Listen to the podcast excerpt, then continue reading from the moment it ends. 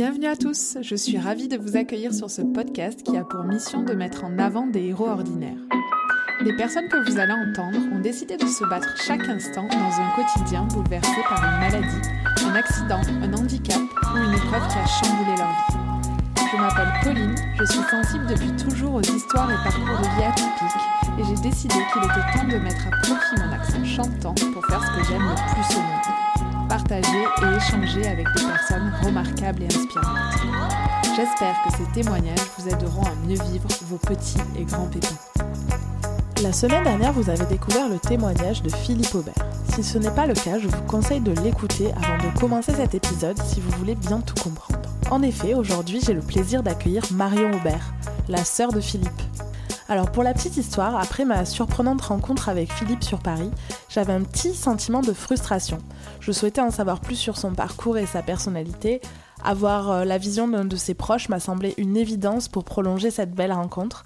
Et si en plus je pouvais faire une petite surprise à Philippe en lui envoyant le témoignage, c'était gagné. C'est donc sa sœur que j'ai contactée pour lui proposer de me parler de son frère et elle a de suite accepté.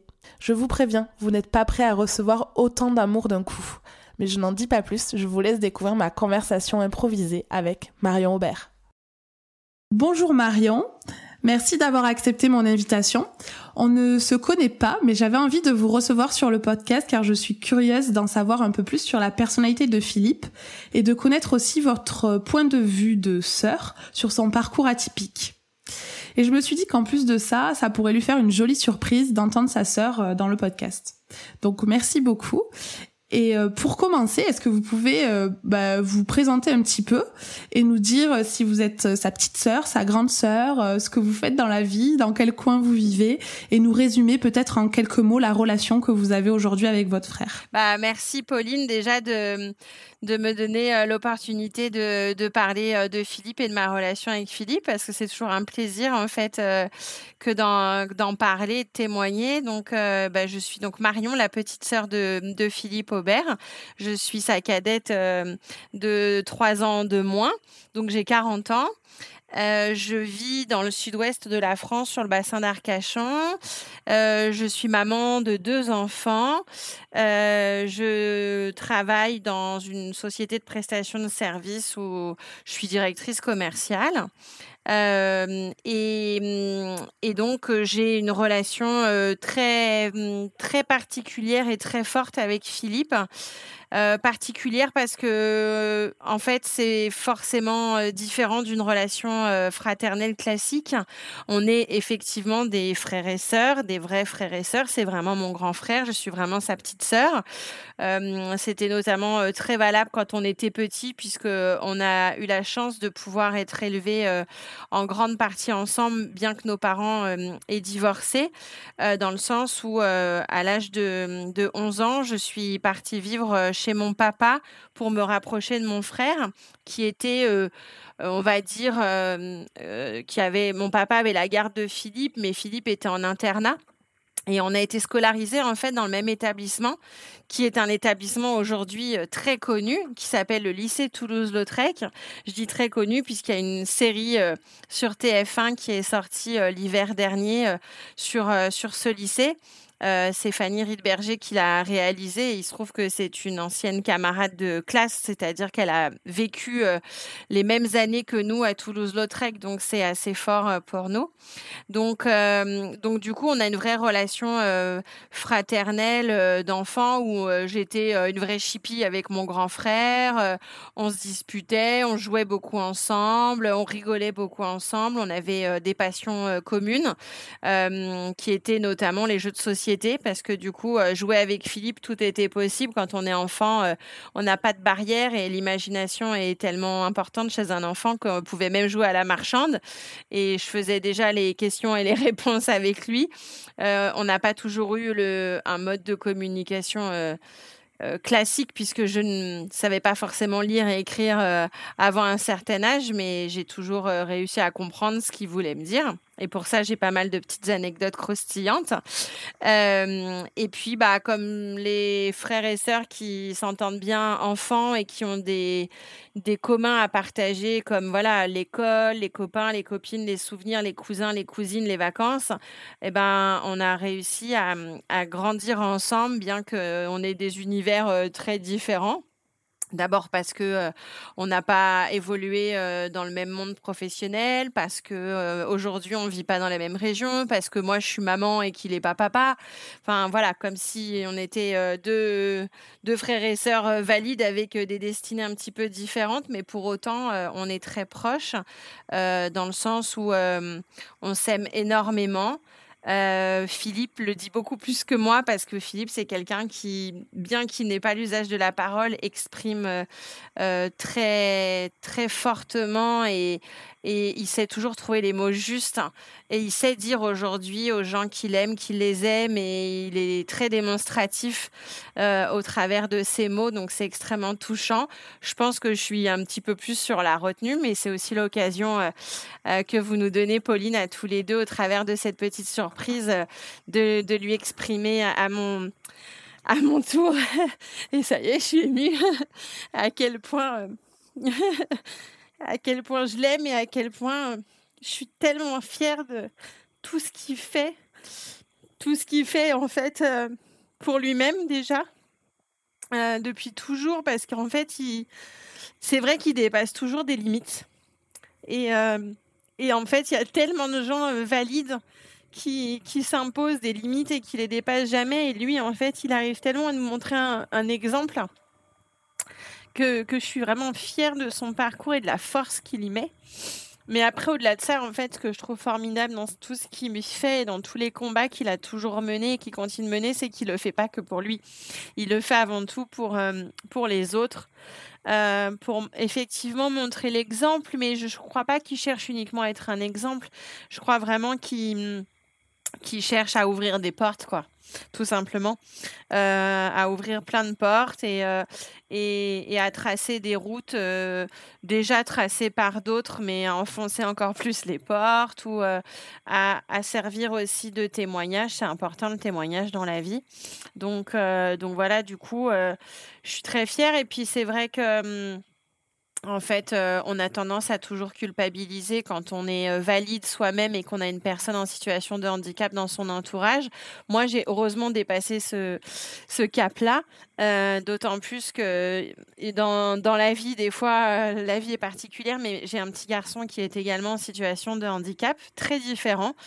Euh, mais, mais du coup, il m'apporte aussi encore beaucoup au quotidien parce qu'au travers de, de, de ses réflexions, de ses écrits, euh, des discussions qu'on peut avoir, euh, des, relations qu'il a, parce qu'en fait, grâce à ses activités diverses et variées dont il a dû vous parler, il est amené à, à, faire partie de conférences très passionnantes sur des, des, questions de sociologie, d'éthique.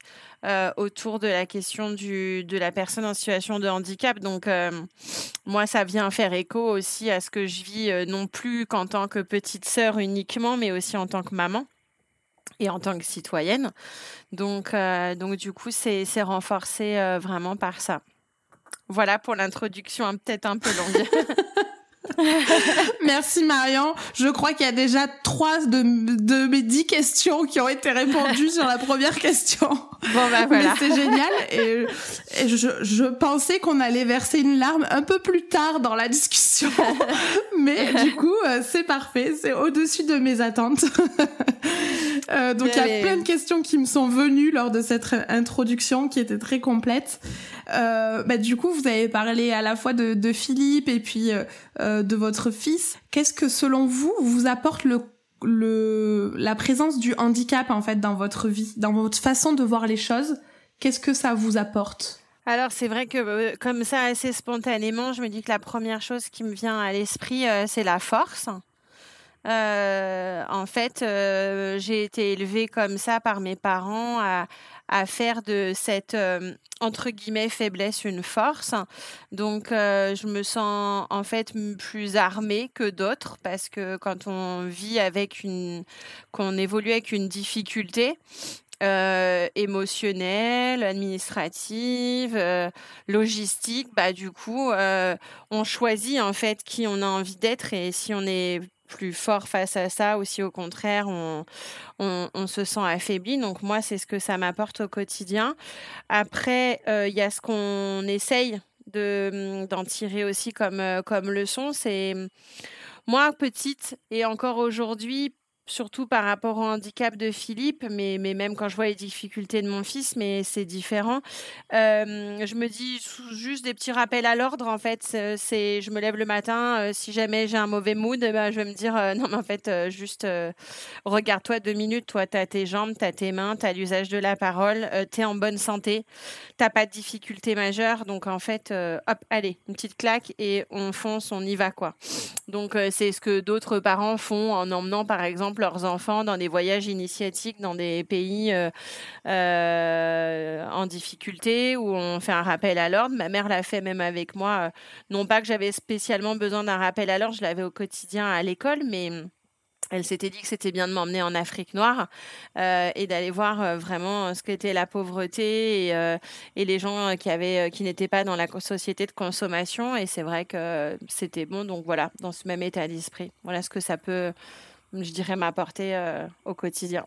Et si on revient euh, à l'enfance, est-ce que vous vous souvenez de la première fois où vous avez pris conscience que votre frère était peut-être un peu, un peu différent par rapport à un autre euh, frère? Alors c'est une bonne question parce que les souvenirs d'enfance c'est toujours particulier. Comme je suis sa petite sœur, moi je suis, c'est ce que je dis toujours, moi je suis née avec le handicap. Donc, je ne sais pas ce que c'est que de vivre sans le handicap. Je suis complètement née avec et je pense que je l'ai certainement forcément euh, toujours intégré. Après, euh, si je dois remonter à certains souvenirs de prise de conscience, c'est le regard des autres. C'est euh, moi, ça faisait partie de, mes références de mon référentiel et quand on commence à sortir en extérieur et qu'on commence à comprendre que on nous regarde différemment parce que y a, quand il y a Philippe et quand il n'y a pas Philippe, qu'il y a des regards insistants, qu'il y a des questions, c'est là où je pense que c'est la première prise de conscience. Et puis après, il y a, hum, quand on est enfant, euh, il y a le sentiment des fois de gêne, voire de honte. Et je l'ai ressenti, moi, euh, à plusieurs reprises, mais je me souviens notamment à l'école. Euh, c'était encore, bah, j'ai 40 ans, donc la petite école, ça, mais si mes souvenirs remontent à peut-être l'âge de 4 ans, c'était il y a, y a donc un peu plus de 35 ans.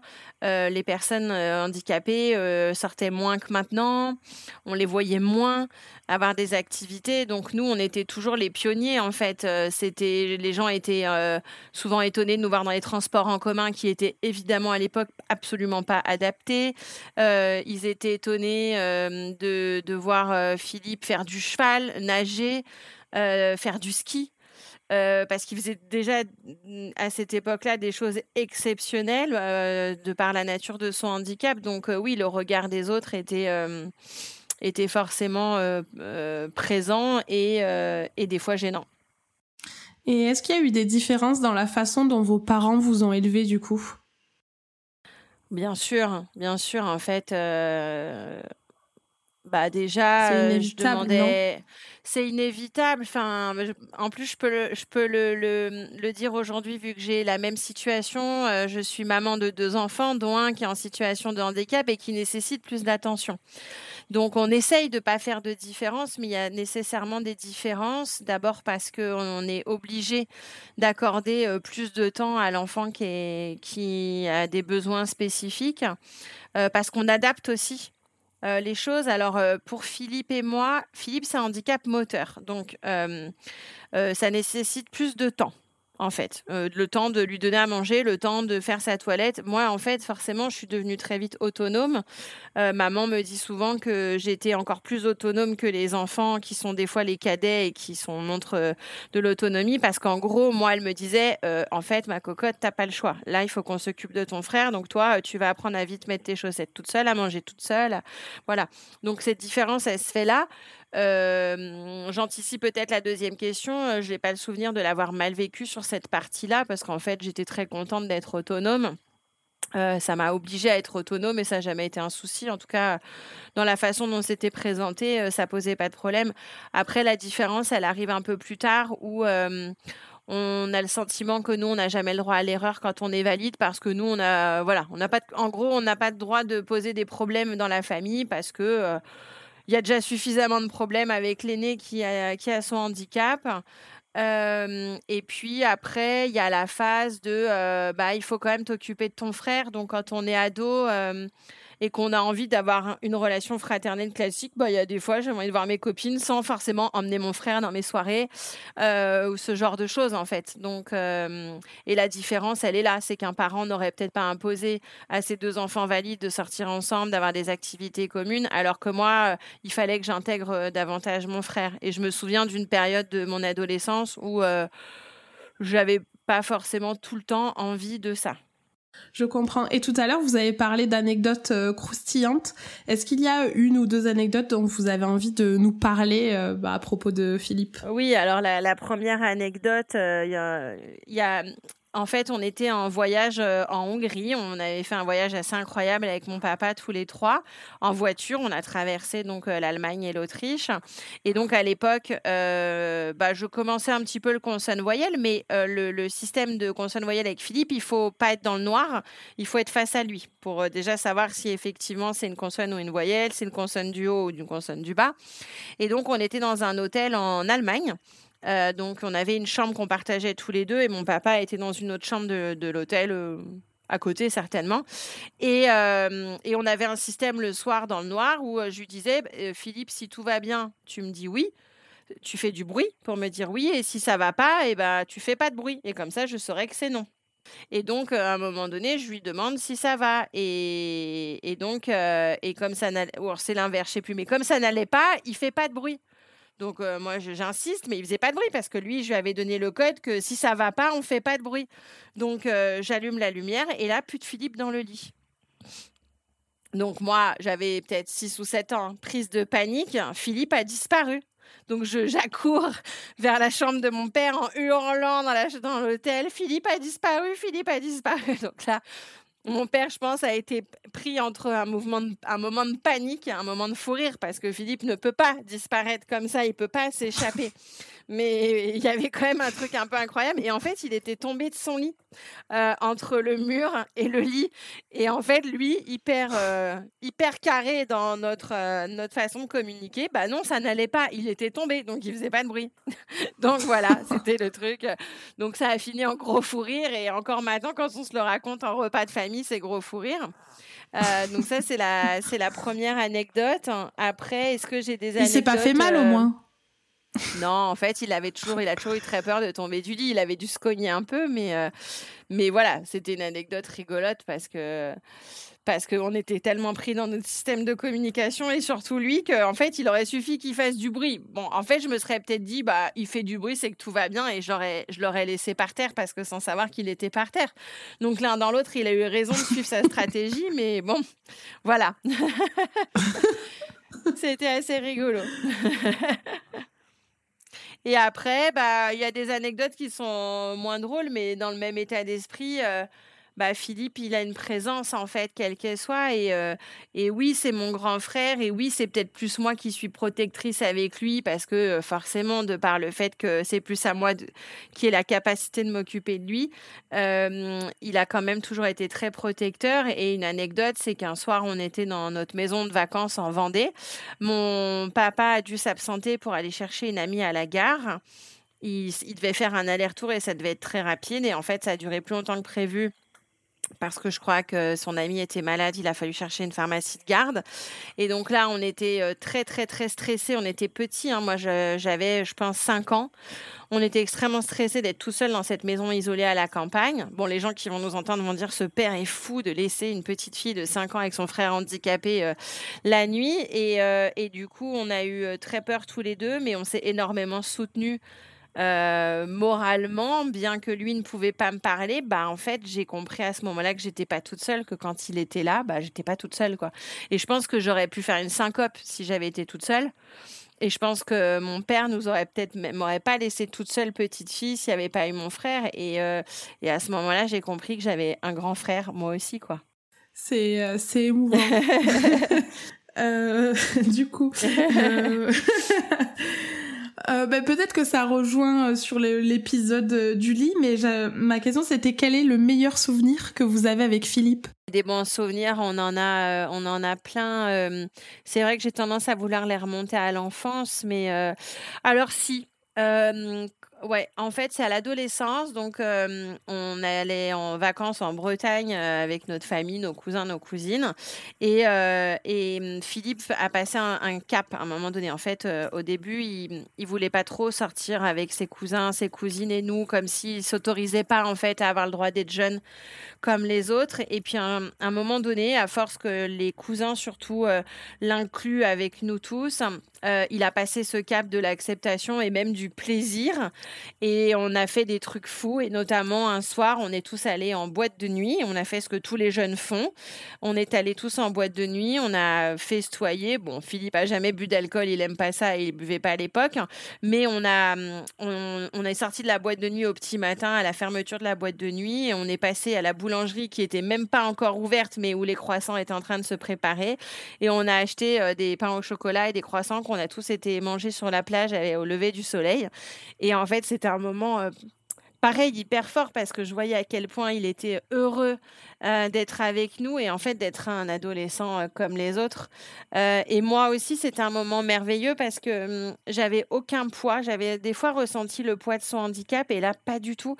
En fait, il était hum, tellement accueilli aussi par les autres membres de la famille que hum, ça reposait pas sur moi pour une des premières fois, je ressentais que ça reposait pas sur moi, que tout le monde en fait euh, prenait en charge. Il y avait en plus un, un jeune homme qui l'accompagnait, donc qui assurait la partie euh, logistique, mais les garçons, les cousins qui étaient plus forts que moi le portaient. Enfin, et, euh, et, du coup, c'était un super souvenir et, et je, je sais qu'il s'en souviendra comme si c'était hier et, et que limite, on aurait envie de remonter la machine du temps et, revivre ces moments un peu d'insouciance en fait. Oui, j'allais dire, c'est vraiment un, un moment d'insouciance et de sentiment de liberté, je pense, qui est assez rare euh, quand on est en situation de handicap finalement. Tout ce qui est spontanéité, un peu improvisation, euh, c'est plus difficile à mettre en place. C'est ça, exactement. Et puis de braver comme tous les jeunes euh, certains interdits, de rentrer à pas d'heure, de rentrer, de pas faire de bruit dans la maison pour pas réveiller la mamie qui dort encore, de pouvoir se coucher. avec ses cousins et, et pas avec son père. Enfin voilà, de, de, vivre un moment de, ouais, de, de liberté d'adolescent. On va parler quand même un peu des choses qui fâchent. euh, Pouvez-vous me dire quelle est la plus grande qualité, mais aussi le plus grand défaut de votre frère? Alors, euh, sa plus grande qualité, euh, je dirais que c'est l'altruisme. En fait, Philippe, c'est quelqu'un qui est extrêmement tourné vers les autres. ça n'a pas toujours été le cas. pareil, je pense qu'il a dû apprendre à passer un cap. Euh, de ne pas être euh, centré que sur sa personne. Et, en fait, il est devenu du coup euh, presque jusqu'au boutisme de l'altruisme, où il est toujours très soucieux des autres. il est toujours inquiet de savoir si on va bien. Il oublie jamais les dates importantes comme les anniversaires. pour mes enfants, par exemple, bon, bah, c'est le seul et unique tonton, mais on a des tas d'amis, la famille, et c'est toujours le premier à la première heure qui va penser à l'anniversaire de ses neveux et nièces.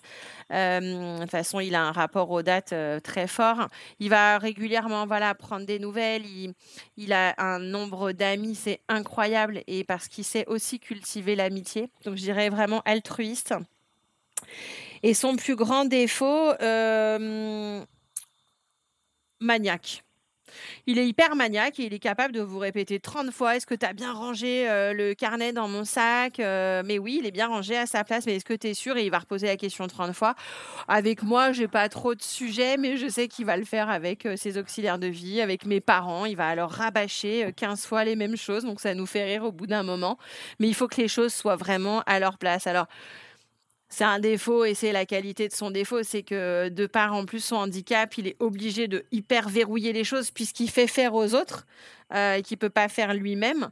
Donc ça vient certainement là, mais voilà, il se reconnaîtra aussi. Euh, dans, dans, ses petits travers. Il a un peu, du coup, on, se moque de lui. Des fois, il est un peu vieux garçon, quoi. Il a aussi ses petites habitudes. On mange d'abord le yaourt avant de manger la crème au chocolat euh, ou, la, ou voilà des choses dans l'ordre. très, un côté très organisé. ah oui, tout à fait. Tout est euh, très bien rangé dans sa tête. Il a des cases pour tout. Euh, vous l'avez un petit peu évoqué au début, mais qu'est-ce qui vous rend le plus fier dans le parcours de Philippe? Bah, C'est tout ce qu'il a réussi à surpasser, en fait. C'est-à-dire, euh, en fait, Philippe, il y a eu un moment de sa vie où il était euh, voilà, replié un peu sur lui-même, où il avait un manque un peu d'ambition, où finalement il voulait aller un peu à la facilité de centres qui existent pour les personnes handicapées, où on leur apprend uniquement à devenir un petit peu autonome dans leur appartement, mais où on n'envisage même pas de, parcours professionnel, d'activité intellectuelle. Euh, mais c'est le système aussi qui voulait un peu l'enfermer, le mettre dans des cases. Et, euh, c'est, il, a, il a réussi à se surpasser, à dépasser euh, tous les obstacles qui étaient mis sur sa route, à les franchir alors qu'il n'avait pas l'usage de la parole et qu'il n'avait pas beaucoup de moyens avec lui. Donc, donc c'est ça que j'admire le plus, c'est de d'être toujours fonceur et de ne jamais en fait euh, se résigner à, des non, à des c'est pas possible, à toujours se dire bah non en fait tout est possible, à, voilà à passer ces caps là en fait et euh, jusqu'à en faire euh, un, vrai cheval de bataille. je crois que maintenant il suffit qu'on lui dise non c'est pas possible pour qu'il dise ah ouais ok on va voir c'est pas possible. et si vous aviez une baguette magique qu'est-ce que vous changeriez? Alors, ce serait facile de vous dire, oh, bah, je le rendrai valide. Euh, euh, je, sais même, enfin, si, bien sûr, je le rendrai valide, ça va de soi. Mais si je devais vraiment changer une chose, je lui donnerais la parole à la limite, euh, si on me disait, bah non, euh, faut pas non plus penser que la baguette magique fait euh, des trucs dingues, mais elle peut changer une seule chose chez Philippe, ce serait l'usage de la parole. Je suis intimement convaincue que tout aurait été plus facile et tout serait encore plus facile si pouvait parler. J'essaye des fois de me mettre à sa place. Je me dis que moi aussi, demain, il peut m'arriver un accident de la route. je peux me retrouver clouée dans un fauteuil, mais je pense que le plus dur serait de ne pas pouvoir parler et notamment dans les, les, interactions avec les autres. c'est compliqué d'être considéré quand vous parlez pas. c'est un effort énorme pour lui de pouvoir faire entendre sa, sa, voix, sa parole, ce qu'il a envie de dire. D'abord, il faut se mettre à son mode de communication, ou sinon pour lui, c'est quand même un gros effort que de devoir préparer les choses et de les écrire sur sa synthèse vocale avec ses yeux pour qu'ensuite la synthèse vocale retranscrive ce qu'il a écrit. Donc, donc sans hésitation, la parole. Qu'est-ce que vous aimeriez que l'on retienne de son témoignage, ou du vôtre, ou des deux? de son témoignage que toute, toute vie mérite d'être vécue. Euh, très clairement, voilà, parce que hum, j'ai entendu dire dans notre parcours des fois des, pas des gens méchants, mais des gens euh, ignorants. Euh, ah, est-ce qu'il aurait mieux pas fallu qu'ils vivent pas Oh quelle vie, oh quelle vie pour lui, pour vous. Bah non, en fait, euh, sa vie, elle mérite 15 euh, milliards de fois d'être vécue. En fait, bien sûr qu'il fallait qu'il vive.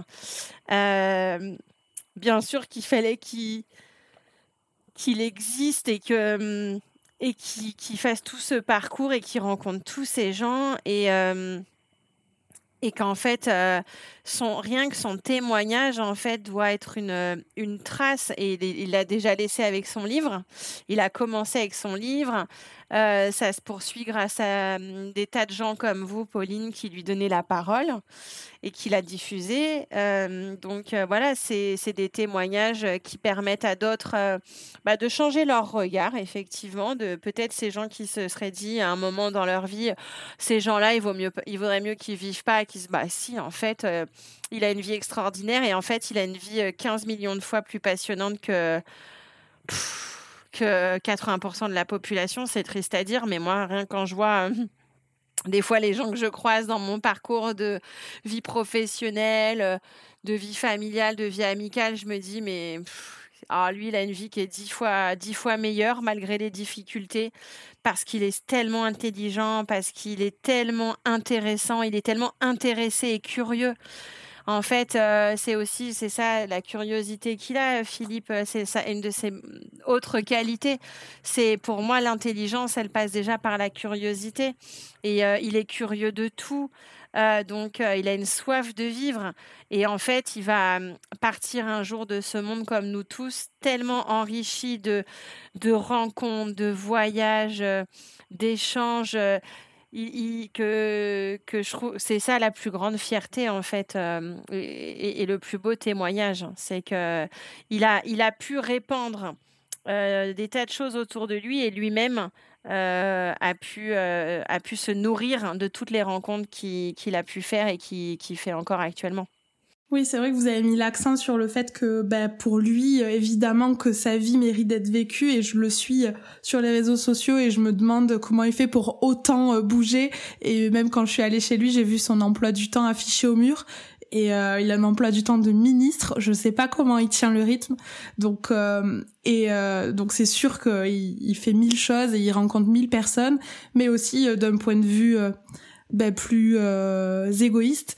Euh, sa vie, évidemment, qu'elle vaut d'être vécue parce qu'il laisse une trace euh, dans chacun de nous.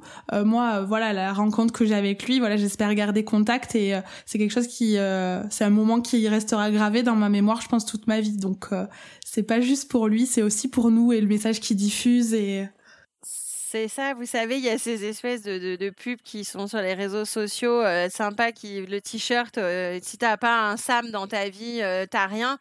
Bah c'est ça, si t'as pas un Philippe dans ta vie, c'est pas t'as rien, mais c'est dommage parce que tous ceux qui ont eu la chance de rencontrer Philippe peuvent se dire j'ai un petit filou moi aussi quelque part dans ma tête qui, vous savez, quand on a le petit ange et le petit démon, bah là, c'est le petit, le côté petit ange qui vient dire euh, dans des moments où je vous disais, on a, on a un mauvais mood, on est un peu triste, ou on a un coup de mood, de penser à lui. Alors, euh, bien sûr, euh, on peut penser à toutes les, toutes les misères du monde pour aller mieux, mais c'est vrai qu'il peut vite rebooster en se disant, bah regarde, lui, il se plaint pas ou très rarement. et moi, à côté, j'ai tellement de chance. Et en même temps, bah, quand on parle de sa vie, moi, sincèrement, mon frère a une vie dix fois plus passionnante que la mienne. Vraiment. beaucoup, plus, beaucoup plus riche. Non, mais c'est vrai, moi, des fois, je l'envie.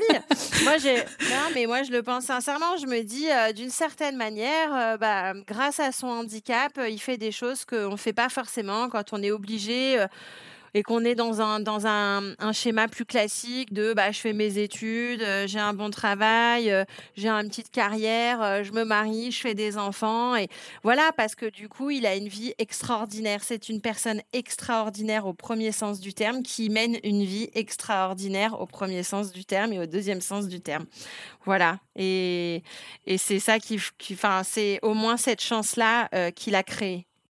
Bon, c'est, c'est beau, je pense que vous êtes sa plus grande fan et c'est beau de, de, recevoir autant d'amour.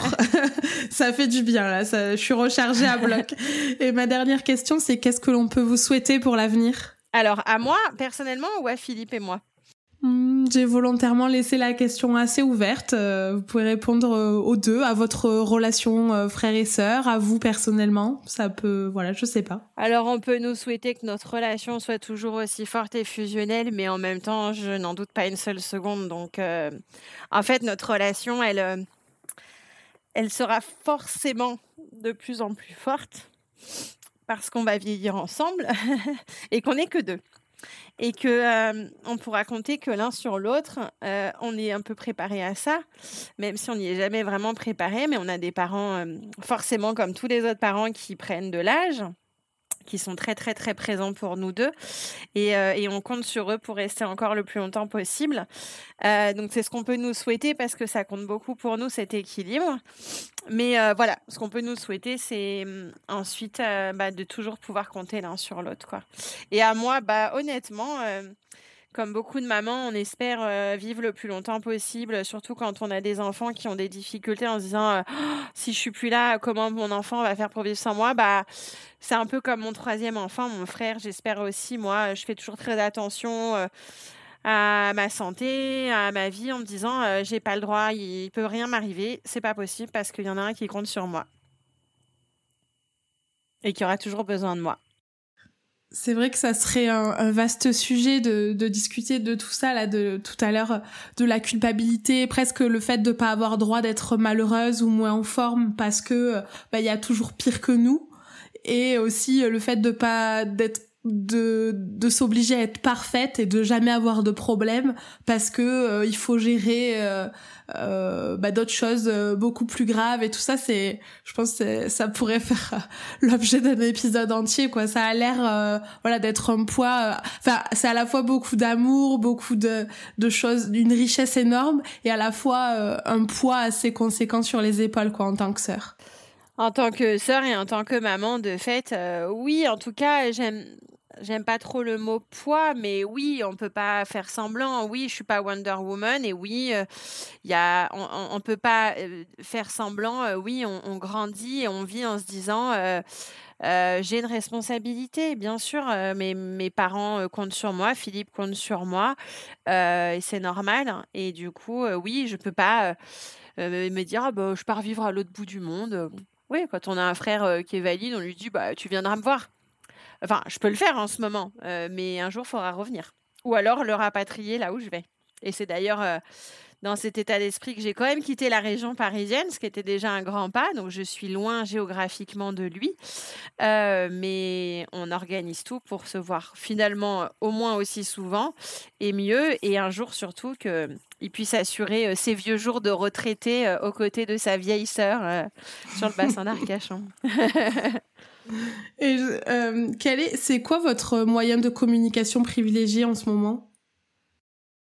Bah, quand on est à distance, c'est le SMS, bien sûr. Euh, et, quand on est ensemble, c'est consonne-voyelle. Moi, je fonctionne qu'avec consonne-voyelle. Pour le coup, je suis presque née aussi avec consonne-voyelle. Ok. Euh, merci infiniment Marion. Ce, ce petit entretien a été, était improvisé et euh, j'en suis vraiment ravie. Euh, je ressors enfin rempli d'amour et d'émotion et, et voilà ce que je, ce qui me vient à l'esprit c'est de ce qui est sûr c'est que Philippe est une personne extraordinaire mais je crois avec le peu que je viens de, de vous connaître que vous aussi vous êtes une personne extraordinaire et donc j'espère que vous en avez conscience. Merci Pauline, vous êtes adorable et, euh, et vraiment encore une fois merci de, de donner euh, la parole à ceux qui ne l'ont pas toujours et, euh, et, merci aussi de m'avoir donné l'occasion de pouvoir apporter ce témoignage et, et ce témoignage d'amour pour mon frère. Mais avec plaisir et j'espère qu'on aura l'occasion de se rencontrer un jour en vrai. Avec, avec grand plaisir. Toutes les deux dans le sud et avec Philippe. Voilà, ouais, exactement. Ça. Avec grand plaisir. Merci beaucoup. Hâte de pouvoir écouter aussi du coup le témoignage euh, de Philippe. Et voilà, cet épisode est terminé. Merci à Marion et Philippe pour leur confiance et à Christophe pour son enthousiasme et pour l'organisation. Quant à moi, je vous souhaite d'excellentes vacances. J'en profite pour vous remercier à tous pour vos écoutes et vos retours toujours très bienveillants et chaleureux. J'ai le plaisir de vous annoncer que l'on se retrouve le 1er octobre pour découvrir de nouvelles personnalités remarquables. À très vite, bel été